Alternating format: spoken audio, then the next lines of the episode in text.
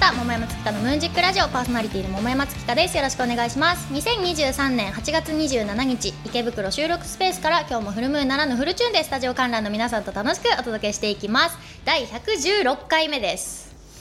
この前ね第2日曜劇場桃山月花の月刊桃スタ編集部っていうネット番組をやってるんですけど見てくれた方ありがとうございます。そこでちょっと話したんだけど時計を買ったんですよ私。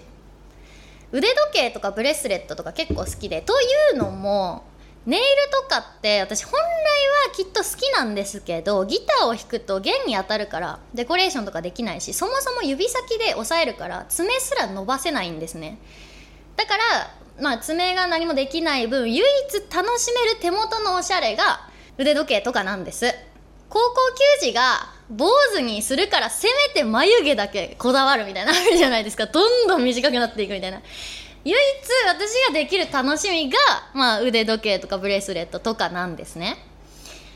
今日のはワイヤードのメンズラインのなんかちょっと大きめのやつを細くしてつけてるんですけど。でねこの前楽器屋さんの帰りに時計屋を覗いたんですよ。めっちゃ可愛い時計があって。これ欲しいな買おうかなと思ったんですけど1000円とかのね吊るしのセールじゃないから結構こう慎重になって桃山なりにいい値段の時計だったんですよそれが。そういう時って自分と対話するじゃないですか。本当に欲しい？なんで欲しいの？何の服と合わせたいの？本当の本当に欲しいんですか？と。そしたら「うんだって欲しい。春くらいから一日中寝てた日なんてオフなんてなかったしずっと働いてたもん。欲しい欲しい欲しいって言うからよしじゃあ買ってあげようと。ってなって買ってあげることにしたんです。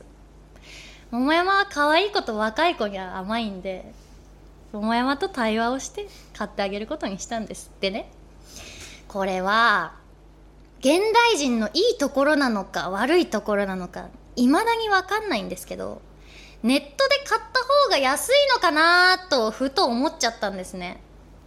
でネットで調べたら、まあ、仮に A 社として A 社の、まあ、ショッピングサイトなりなんなりを見たらその今目の前で欲しいって思ってるのとちょっと型は違うんですが逆にこっちの方が欲しいっていうのがネットにあったんですよ。で似たようなコンテンツってさあるから、まあ、仮にそれが A 社だとして B 社で見たら型番が、まあ、同じその私がむしろ欲しいと思った A 社で見つけたやつと同じのが B 社にもあったんですね。この時点でもう実店舗で買うつもりはなくなっちゃってるんですよ。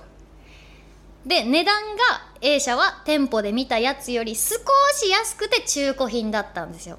で B 社は A 社よりも安いかつ新古品だったんですね。これはもう B で買いだなと思って買ったんですよ結果。で届くのがね今楽しみにしてるんですけどっていう話がまあ数日前「桃スタ」のトークの時でその時のトークのオチが「これは買い物上手なんですか？灰色の現代人なんですか？どっちなんですかね?」って話が終わったんですね。というのもこうやって八百屋とかがスーパーに顧客を取られてるじゃないですか。活気があった商店街が大型スーパーのせいでシャッター街になったみたいな。だからちょっとだけ罪悪感というかなんかこう定価で割れて買ってるから転売ヤーから買ってるとかいうわけじゃないんですね。悪いことは別にしてないんですけどでも日本の文化としていいのかなみたいな。ただ即売とかフリマとかってまあ日本の文化といえばそうだし iPad の授業とかリモート授業だってもう小学生から当たり前のようにやってるしこれが適合だったりとか自然淘汰だったりするのかなとか。いやーでも大和魂がみたいなずっと自分の中でこうちょっとモヤモヤっとしてたんですね。でこれ前に聞いた話なんですけどムーラジで話したかちょっと覚えてないんだけど今ってメルカリを実際に生徒が使ってみるっていう授業があるんですよ。アカウントみんなが1個ずつ作って。で不要品をみんなで授業であの教室に持ってきてそれを個人アカウントで販売しましょうっていう授業が本当にあるんですね経済の。である生徒のトレーナーが希望の金額で売れましたと。で梱包して発送の直前の段階で袖口のところにシミがあったことに気づいたんですよ。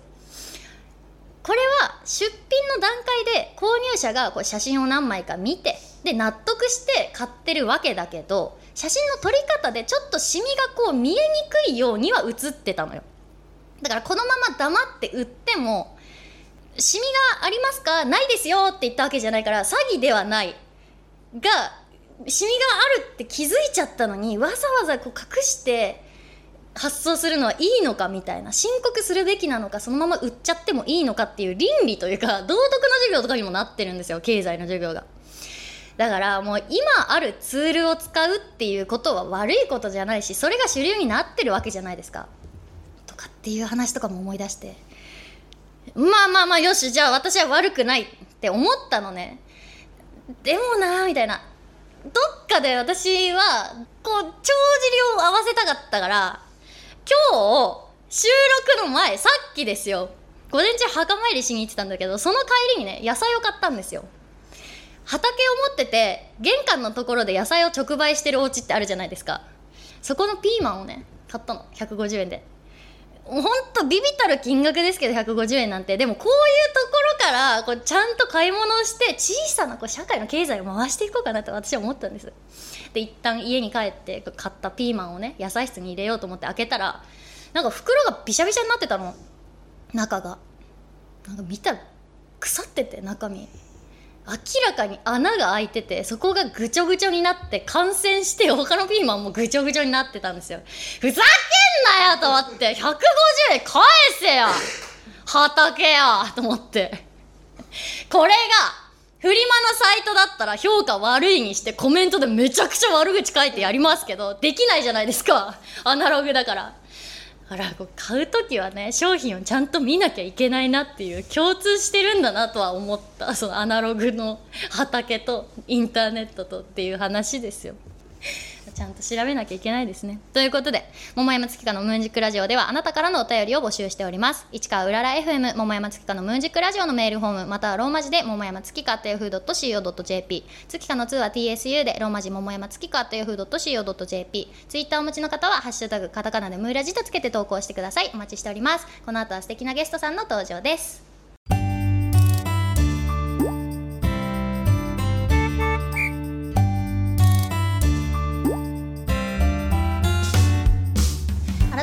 こんにちは桃山月花です。それではお待ちかねここからゲストさんをお招きして紹介したいと思います。結城時さんです。拍手でお迎えください。お願いします。では簡単に自己紹介お願いします。はい、えっ、ー、と結城時です。普段は役者として活動しています。よろしくお願いします。お願いします。いやありがとうございます。はい。二人で楽しくお届けしたいと思いますけどはい。みんなに聞かれてると思いますけど、はい、時って本名ですか？芸名です。あそうなんですね、はい、めっちゃ綺麗な名前ですもんね。ありがとうございます。自分でつけたんですか？そうですね一応、まあ、そうです。その時のまああの養成所の社長さんと一緒にちょっと考えてつけたんですけど、うんうん、時の希望ってすごいですよね。っていう意味ですか？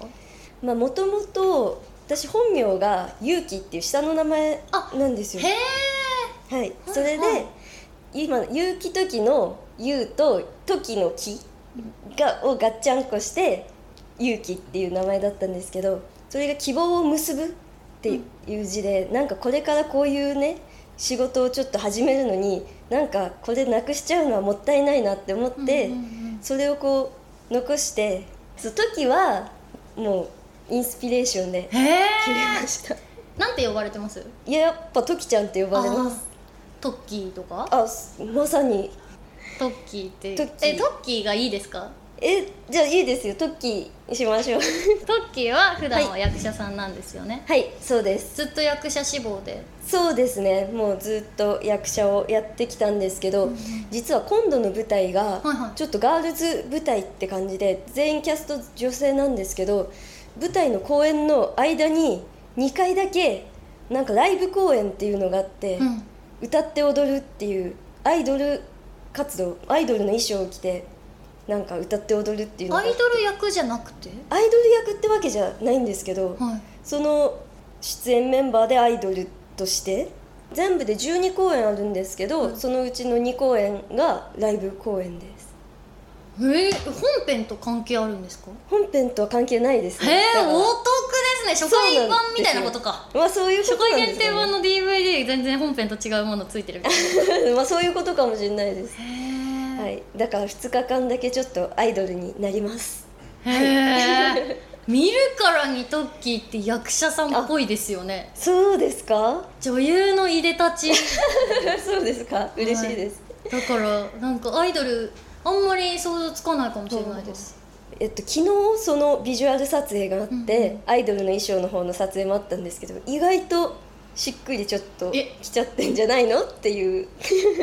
えそれってファンの方もなんかペンライトで踊りに来るようなライブをするってそうでことですすよね？そうです何の曲やるんですか？そこの、まあ、オリジナル曲があってそうそう。実は今日のこの仕事の前がそのレコーディングだったんですけど。え撮ってきたんだ。そうなんですよ。今日初レコーディングですか？初レコーディングです。どうでした？いやもう緊張しちゃって、はい。なんかこう音が喋ってる声ブースの外から喋ってる声とかが、こっから聞こえてくるんだって思って。あえトーンでね、はい。あとなんだろう。最初なんか音が自分の声とそのオケとがなんか大きさの調整自分でしてねって言われたけど、どうどういう感じがいいんだろうと思って。そっか。歌いにくさはありました、い。最初、えー？調整する前。あんまりもはや歌いやすいとか憎いとかもよくわかんないみたいな。あじゃあ最初のなんかもう設定が良かったのかもしれないですね、うーん。あーでもそうか。私もなんか、はい最初の頃のはい。ライブ、バンドやってた時に、えー、はい。ライブのリハではい。先輩のバンドが3点返してくださいって言ってたのがうん。めっちゃかっこよく感じて、はい。ずっと私もそれ言うようにしてたんですよ、3点ってドラムのうん。ハットハイハットってうんチッチッチッチッのやつうんと、えー目の前の太鼓スネアバスドラ足元の大きい太鼓をこう基本的にリズムの3点って言うんですけど、うんその3点を、えー、と先輩のバンドのボーカルの人が自分のスピーカーからドラムの3点返してくださいって言ってたんですよ、はい。かっこいいと思って。でそれはしばらくやってたんだけど、はい。なんかある日やめたというか、うんたまたま3点返さなかった時に、はい。めっちゃ歌いやすくってえー、余計なことしたなって思っ その音がない方がたはい。歌いやすかったのに。いやでも確かになんかかっこつけてちょっとぶってなんか言っちゃう時といかありますそうなんですよ。なんかかかっちゃうんだよな。自分の声もうちょっと返してくださいとか。ああれをなんか前に PA さんとライブの打ち上げかなんかで PA さんと一緒になんか飲みながら話してた時にああいうリハーサルとかにどこをどこ上げてくださいとか下げてくださいとかすっごい要望言われるのってうん。どうなんですか、って聞いたことがあるんですけどなんか人それぞれだと思いますみたいな至極まっとうなこと言われて。でも僕は全然気にならないですみたいな、うん。自分が歌いやすいように指示してくれればいいけど、うん PA さんも PA さんでプロだから、うん。これが聞こえやすいだろうと思って最初に提供してるのにそれを崩されるのが嫌だと思う人もいるかもねみたいなこと言ってて。うんって思いました。こ これって役者業あります、演出めっちゃ変えてくるとかってことなのかな、ああ役者で言うとやっぱ演出の言うことは聞くしあと一回なんか言われたのは、まあ、役者ももちろん考え、自分で考えてるから演出家のこうしてっていうのに反論したくなる時はあると思うんだけど演出家がもう一番舞台の全体、はい。役者はやっぱまあ自分の役のことを一番考えてるけど、そう全体のことを一番考えてるのは絶対演出家だからそこはもう飲み込んだ方がいいよっていうのは言われました勉強になるな。ぁ なんか中にはミザンスつけられる前からめっちゃ自由に動ける人っているじゃないうですか、ーん。ミザンスってもう動きです。このえっ、と袖1から袖3にはけてくださいとか全体的な役者の動線っていうのかな。ここで座ってください。言いながら立ち上がってみたいなのを指示される前からめっちゃうろうろできる人いるじゃないですか、あーあれすげえなって思う。うーん。まあでも慣れなんですかね。アドリブとかしますか？いやあなんかそれこそちょっと噛んじゃってでもここは重要なセリフでここは絶対お客さんに聞こえてなきゃいけないなって思った時はなんかいい感じでちょっとはいはい。足したりとかはしますねそれね私絶対できない。私もうめっちゃ噛むんですよ。歌中に。あ歌中 なんかもう早口だから私の曲って。だから噛んだらはい。自分でほっぺたピンタして ニヤニヤしながら歌い続けます。それはすごいアドリブですね。アドリブなのかな？ビンタ。やえなんかこれやらかしたなみたいなのあります？らかしたな？えー、なんかほんと一場面丸々飛ばしちゃった。うえそういえば。なんかまあでもちょっと似たようなセリフが何回もあるやつだったんですよ。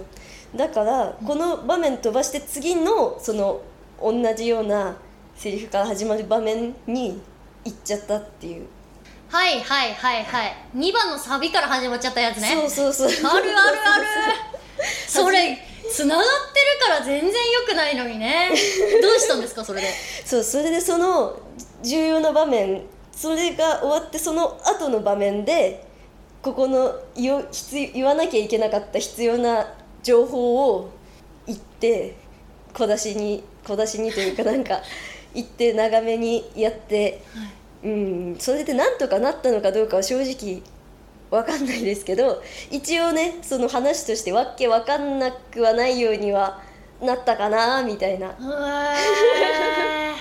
それは最大の失敗ですね。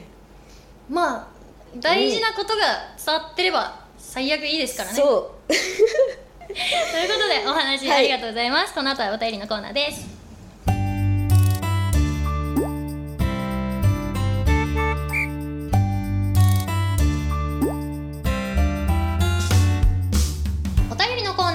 ゲストさんと盛り上がったところでここからは番組リスナーの方やスタジオ観覧の皆さんからいただいたテーマメールを紹介したいと思います。今回のテーマは夏の思い出です。夏の思い出がない引きこもりのリスナーには好きなアイスを募集しております。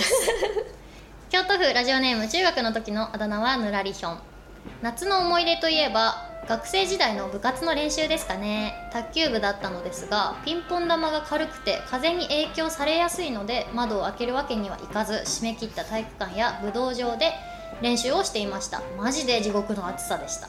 わかるわー。私もバドミントン部だったんでマジで暑かった夏。なんかたいくんっていう男の子が、はい。全く運動してなかって、入部してきた子なんですよ。ちょっと横に大きい男の子で。うんでもなんかまあ体力つけて頑張りたいですみたいなすごい頑張り屋さんの子だから、はい。頑張ってついていこうとしてうん。ゲボ吐きながら走ってて、で、えっと副顧問の清水先生っていう先生が、はい。モップで体君の後ろを追いかけて、なんかもう休めお前みたいなことも言える状況じゃないぐらい本人が頑張ってたから、なるほど。なんか異様な感じだった。いすごいそれは異様ですね。えーすごいストイックな部活だったんですよね。まずシャトル羽はい。が飛ばないようにはい。窓を閉め切るっていうのはうん。多分どこのバドミントン部もしてたと思うんですけど。であの光になんていうの反射して見えなくなっちゃわないように暗幕を全部閉めるんですよ。ももっと暑いじゃないですか。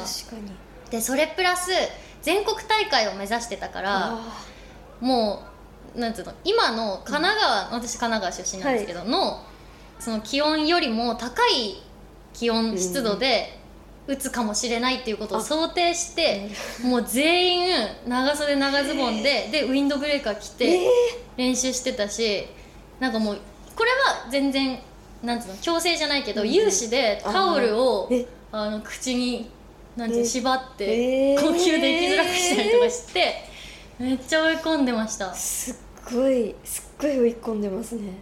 なんかもうみんなうん。考える能力がどんどんなくなってくるから酸素足りてないから。ああなんかこれも多分村ラジかなんかどっかで言ったと思うんですけどなんか1時間走みたいなのがあって1時間で自分が先頭になったら全員よりも一番前にその順位が1位になったら抜けていいよっていう持久走みたいなのがあって1時間の中で。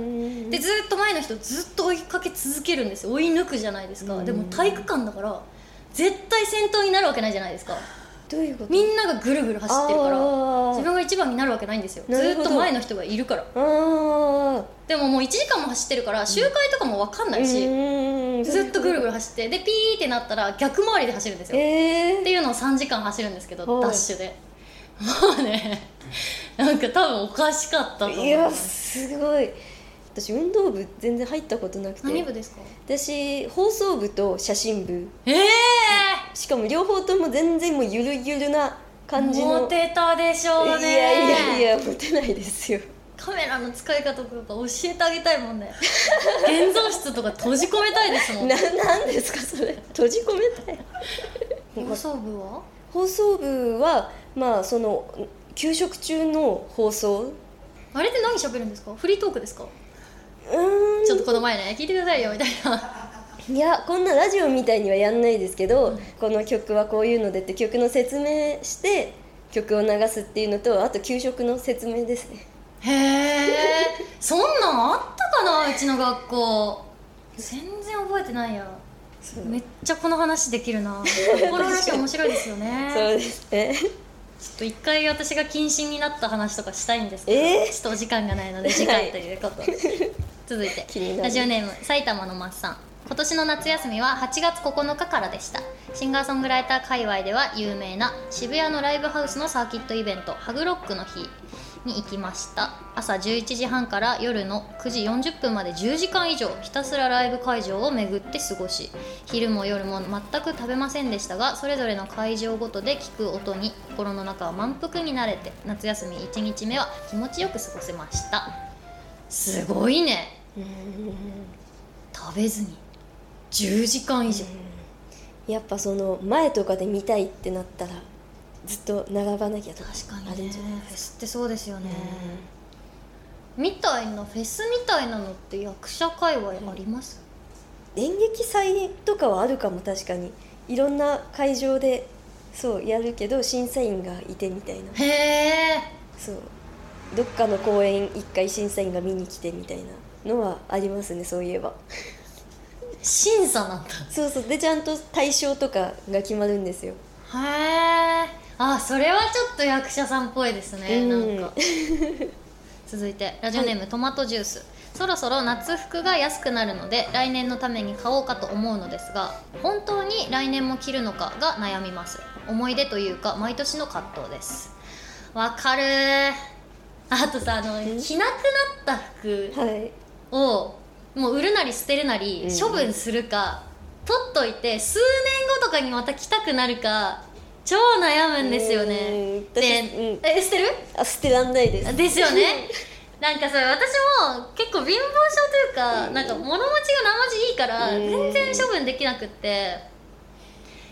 でその数年とか10年数十年とかの周期で流行りが戻ってくるからうん。ちょっと古いし着てないかなっていう服も寝かせとけば可愛い服になるのかなって思うんですけどこれってもう10代とか20歳そこそこの時に着てた服だから3540とかなって学生の時の服とか 着ないなって思って最近だからちゃんと売るようにしてます。ああいいですね。やっぱ絶対場所も取るし売ったりした方がいいんですけどやっぱなんかいつか着るんじゃないかっていう。思っちゃう。続いて。ラジオネームはっちゃん。リズミカルに残業三昧ライブ三昧そして散財推し万歳。リズミカルに？残業三昧ライブ三昧そして散財推し万歳。ん？リズミカルに？リズミカルに？っていう指示でした。月花さん思い出いっぱいありがとう。これからも楽しく頑張ってください。ありがとうございます。えちょっとこれリズミカルに言ってみてください。リリズミカルに？残業三昧ライブ三昧そして散財推し万歳。あーラップね。よー。言ってみました。私なりの。ポンポンポン。ポンポンそれです。はっちゃんにも届いたと思いまあすーよかったです。続いてラジオネームカレーハンバーグゴリラ今年なんと海開きしました。なんだかんだ夏って例年海行かなかったなーで終わるのですが今年は彼女と海に行けたのです。焼けるのが嫌と言いながら水着を隠してでも新しく買った水着だからと見せたがったり可愛い彼女でした。嘘です。僕が好きなアイスはそうです。上戸彩可愛かったです。今もすごく可愛いです。嘘かい。嘘かい可愛かったよ。そうの上戸彩超可愛かった。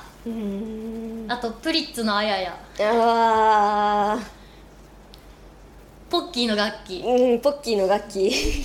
続いて。神奈川県ラジオネーム首位打者伊藤。僕の好きなアイスはビスケットサンドです。あー美味しいこれを電子レンジで少し温めて溶かしてから食べるのがとてもいいです。朝は食欲がないのでこれを食べて気合を入れてから外に出ます。安いし栄養も入っているのでおすすめです。好きなアイスありますか？アイス？あガツンとみかん。あー美味しい。美味しいですよね。あれ本当にガツンときますよね。きますね。ねあれ本当に。みかん食べたいな。一時期1日2本毎日食べてるぐらい食べてました。みかん買った方がいい 確か 続いて。神奈川県ラジオネーム首位打者伊藤。僕の父親はああるじゃん夏休みの話。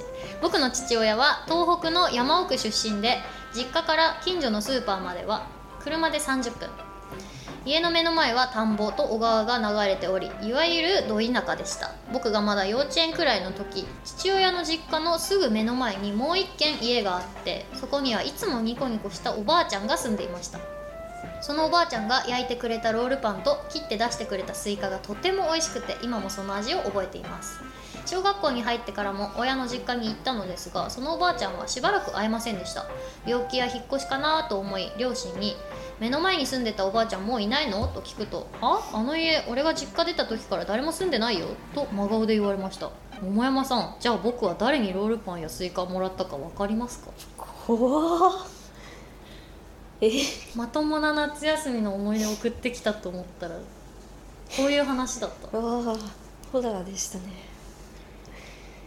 えー、っと近所の変わり者おばあちゃん、ああがそこの空き家に住み着いてみたい野良の。な野良野良のおばあち でそれが発覚してしかるべき施設に連れて行かれた。ゃ んなるほど。はいでファイナルアンサー。お便り以上です。あ。まもなくエンディングです